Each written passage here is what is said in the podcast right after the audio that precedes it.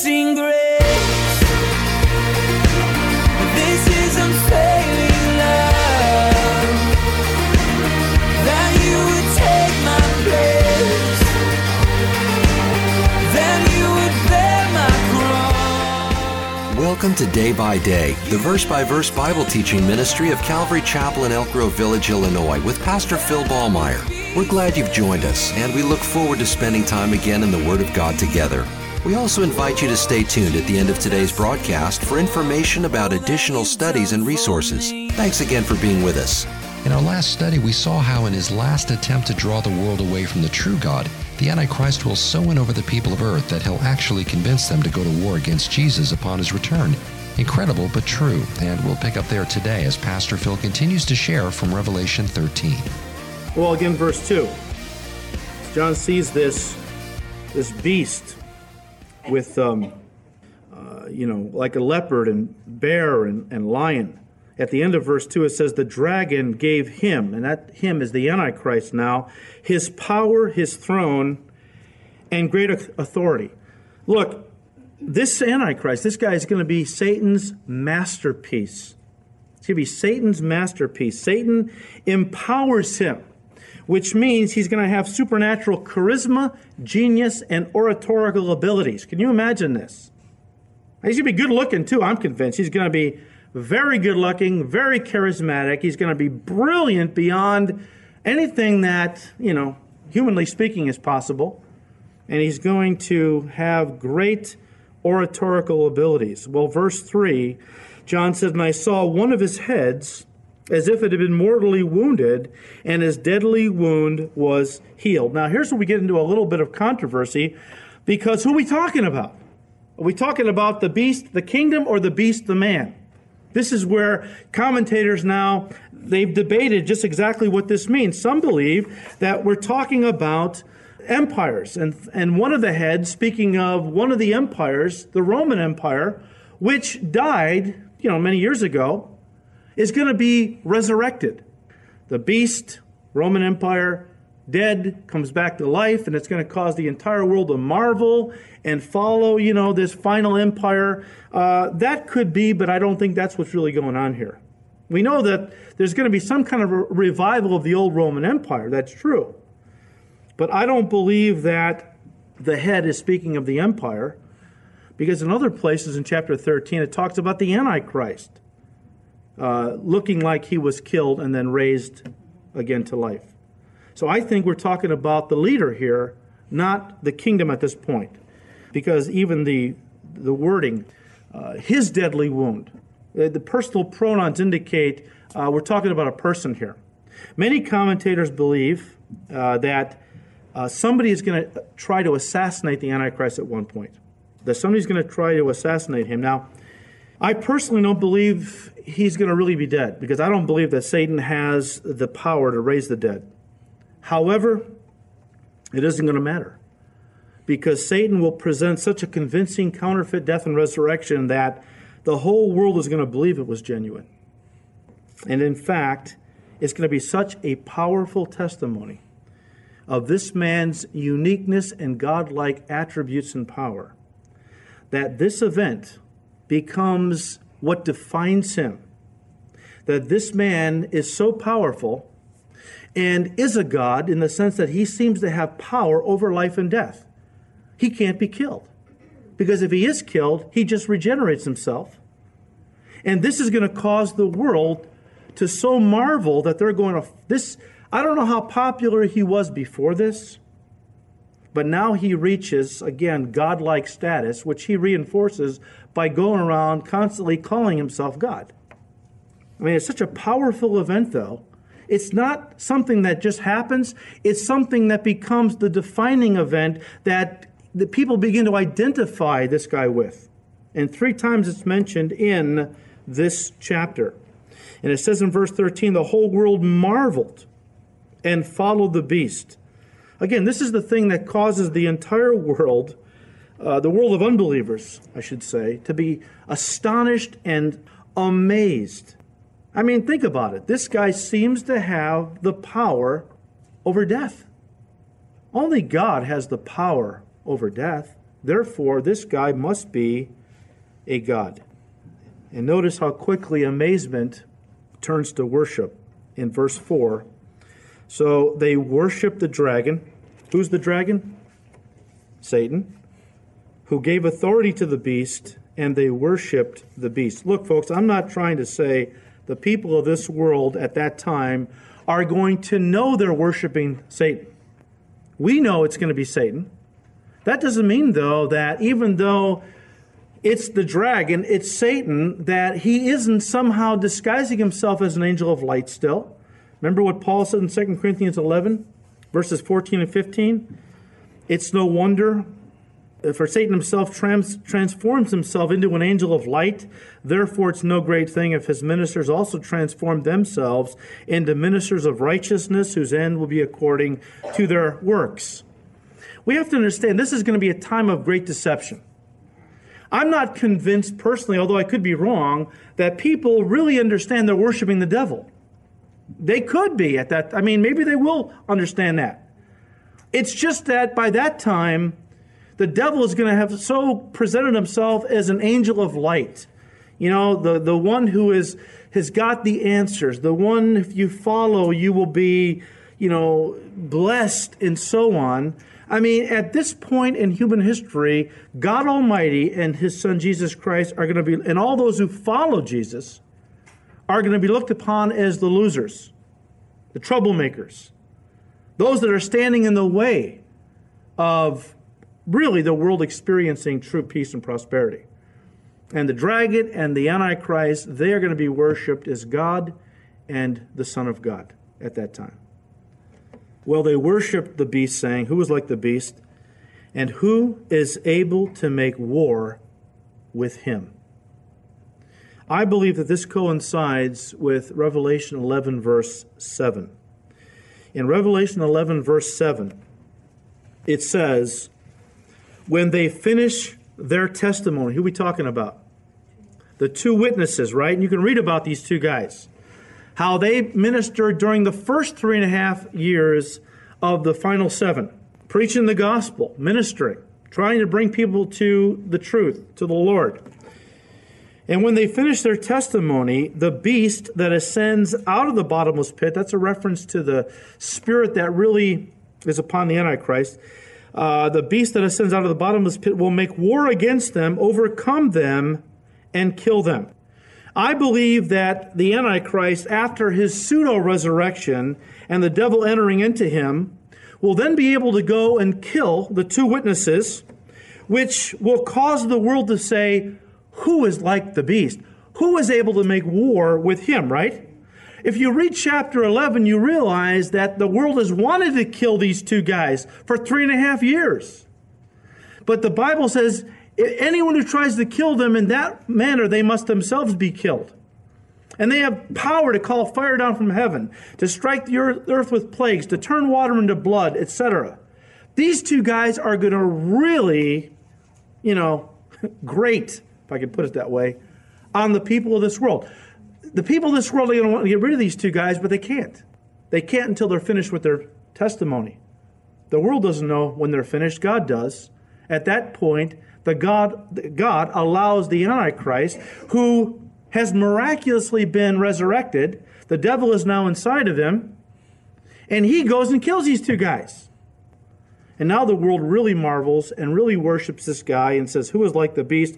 Who is able to make war with him? And I believe after the Antichrist kills the two witnesses, from that point he goes right into the temple in Jerusalem and puts up his image in the Holy of Holies and demands to be worshiped as God. This will officially begin the last half of the seven year period that we call the Great Tribulation. Look, verse 5 says, And he was given a mouth, there it is, the big mouth, speaking great things and blasphemies, and he was given authority to continue for 42 months, or the final three and a half years of the tribulation period. Then he opened his mouth in blasphemy against God to blaspheme his name, his tabernacle, and those who dwell in heaven. Well, in 2 Thessalonians chapter 2, verse 4, we read how that, you know, at one point the Antichrist is going to sit in the temple of God, claiming to be God and demanding to be worshiped as God, right? I mean, that's the ultimate blasphemy, isn't it? I mean, there have been characters that have come down the pike that have been blasphemous, no doubt. But this guy has got what we call chutzpah. I mean, th- he's really, I mean, he goes right into the rebuilt temple, causes the sacrifices and oblations to God, the God of heaven, to cease. He sets up his image in the Holy of Holies and says, Guess what? Now I'm God. And everyone has to worship me. And he blasphemes God, the name of God, his tabernacle, and those who dwell in heaven. You see, Satan, by this point, has been cast out of heaven, where he used to accuse the saints before God, but he's been thrown down to the earth now, and so now he speaks through the Antichrist to blaspheme God and the saints who dwell in heaven. And he gets the whole world to do the same thing. Turn again to Daniel 11. I'll show you something. Verse 37. We already read it, but let me read it again. Again, Daniel is talking about this final world leader, the Antichrist. Verse 37 He shall regard neither the God of his fathers, nor the desire of women, nor regard any God, for he shall exalt himself above them all. Now, this statement here that he shall regard neither the God of his fathers, many believe that he has to be Jewish. Because the God of his fathers seems to be the God of, you know, the Jewish people up until that point Yahweh, all right, God Almighty. The language seems to imply a Jewish context. That he shall regard neither the God of his fathers, Yahweh, the God, God Almighty, nor the desire of women. Now, because of that statement, many believe he's going to be a homosexual. And in fact, I think 10 of the Caesars were homosexuals. But listen, it doesn't say, nor shall he have a desire for women. It says, nor he shall not regard the desire of women. That, folks, is a Jewish phrase because every Jewish girl dreamed of being the mother of the Messiah. That was the desire of all young women in Israel. So if you put those two together, let me paraphrase He shall regard neither the God of his father Yahweh, nor the desire of women Messiah, nor regard any God, for he shall exalt himself above them all. And if you turn to 1 John 2, in verse 22, John said, 1 John 2, verse 22, Who is a liar but he who, des- who denies that Jesus is the Christ? He is Antichrist who denies the Father and the what? Son. Sounds exactly like what Daniel was saying the Antichrist was going to do. He was not going to regard the God of his fathers, Yahweh, nor the desire of women, the Messiah, Jesus. He was going to deny them both and uh, not have a regard for any God, really, because he was going to exalt himself above every God. One pastor put it this way he said, At this point, Antichrist is going to be on a roll. He's going to be on a roll. I mean, he's going to be on Larry King, live, Oprah, World News Tonight, declaring he is truly the one and only God. I mean, can you imagine? You can imagine this, right? He's captivated the whole world. He's beautiful to look at. He's brilliant. He's, oh, he speaks like nobody has ever spoken except for the Lord Jesus Christ. I mean, he's, he's a genius. He's just, he's got these supernatural abilities and charisma. And of course, the world, all those who dwell on the earth, are going to follow after this guy like sheep to the slaughter. I mean, I could just see him on every talk show from Leno, you know, Larry King Live. Oprah's going to do, you know, interviews with this guy. I mean, they're all going to line up because this guy, in their minds, is the answer to all of man's problems. And pray for the people I just mentioned. I hope they're not going to be here for this. Well, Revelation 13, verse 7.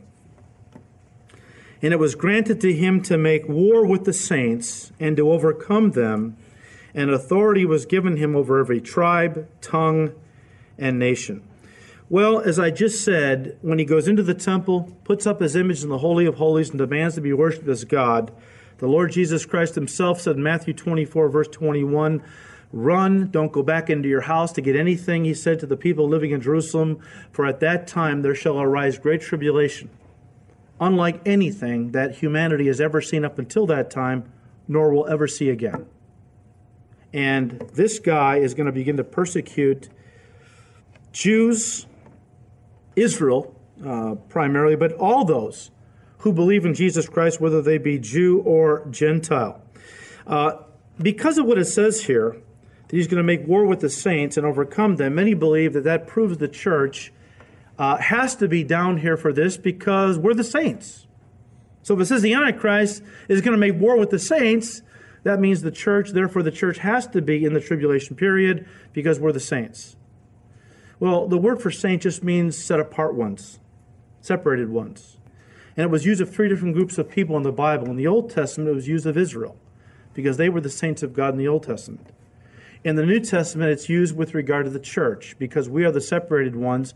Once we get saved, in fact, the word church comes from the Greek word ecclesia, which means a, an assembly of called out ones. We have been called out of the world, even though we still live in the world. We've been called away from the world's philosophies and mindset and so on to be the people of God, to serve Him, not the world's philosophies and so on.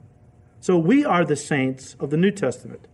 And then you have another group called saints during the tribulation period. They're called the tribulation saints. They're the ones that are in view here. And uh, I also point out that the Antichrist is going to make war with these saints and overcome them. We know it can't be the church because Matthew 16, verse 18, Jesus said, Against my church, the gates of hell will not prevail or overcome. So we know that we're not talking about Christians here, we are talking about tribulation saints, those that get saved during the Great Tribulation period, many of whom are going to be martyred for their faith.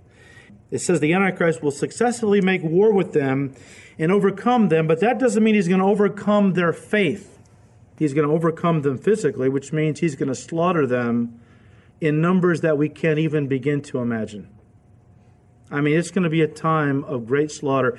You can um, Compare this to uh, Revelation chapter 6, towards the end of the chapter. Uh, after the sixth seal was broken, we see all these people. I'm sorry, the fifth seal. Uh, we see all these martyrs, right, in heaven. And they say, How long, O Lord, until you avenge our blood? And the Lord says, Just be patient until the number of all your brethren who are going to be martyred for their faith is fulfilled. And then at the end of chapter 7, we see this, John sees this great multitude in heaven, uh, a great number that nobody can even number of, of, of, the saints that have been martyred. And he, first, he doesn't first know who this group is.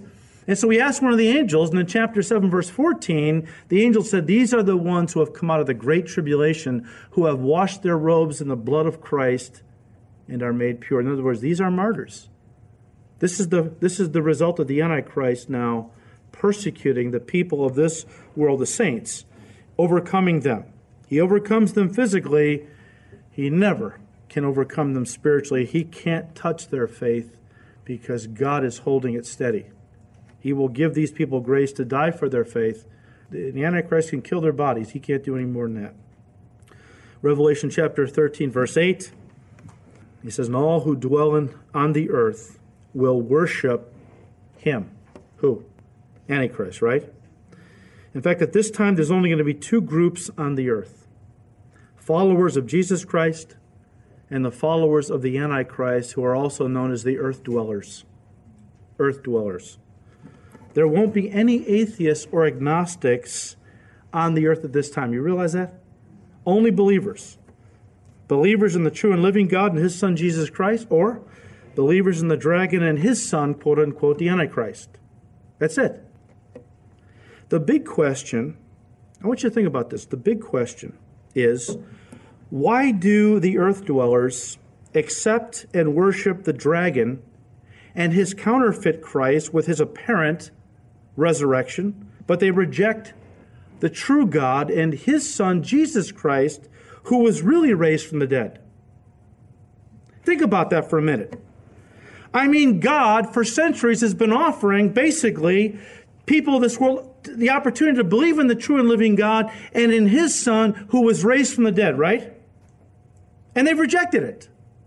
Now, the dragon shows up with his son, the Antichrist, who presents a pseudo resurrection, and they line up to believe in the dragon and the Antichrist.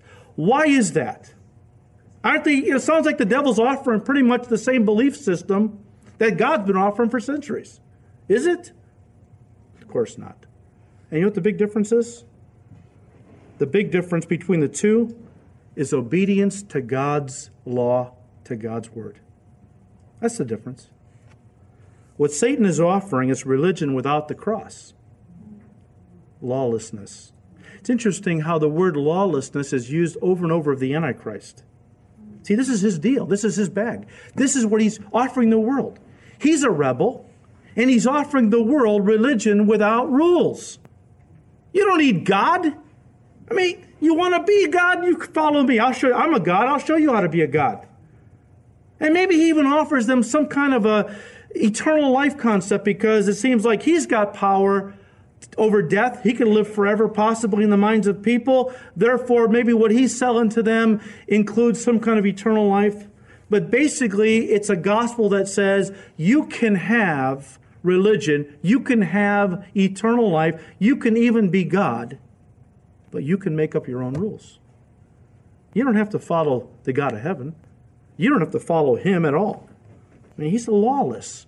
Paul said in 2 Thessalonians 2, verse 9, the coming of the lawless one, the Antichrist, is according to the working of Satan with all power, signs, and lying wonders. Hey, look, when you watch TV and you see some of these characters claiming to be, you know, evangelists, and how that, you know, they're always uh, showing people getting healed. I just heard an interesting story about one of these uh, televangelists, very well known, went to Israel with 2,000 people. How many buses they must have had for that? I've been to Israel five times on different tours. You know, we've had a bus, maybe two. Uh, 2,000 people, that's quite a few buses. 55 people to a bus, you figure it out. And everywhere this guy went, he was performing miracles. The Israeli government, you know, is they're no fools. So they sent a little group of people around to each of the meetings, and they discovered the exact same people were getting healed at every meeting. It was fake, total fraud. And yet, you watch them on television, they pack stadiums, 25, 30,000 strong, don't they? And it's all nothing but lies. Can you imagine if a guy shows up who has real power, real to work real miracles? You can imagine how the people of this world are going to line up by the millions to follow this guy. But, folks, this is going to be humanism run amok. I mean, it's going to be humanistic insanity.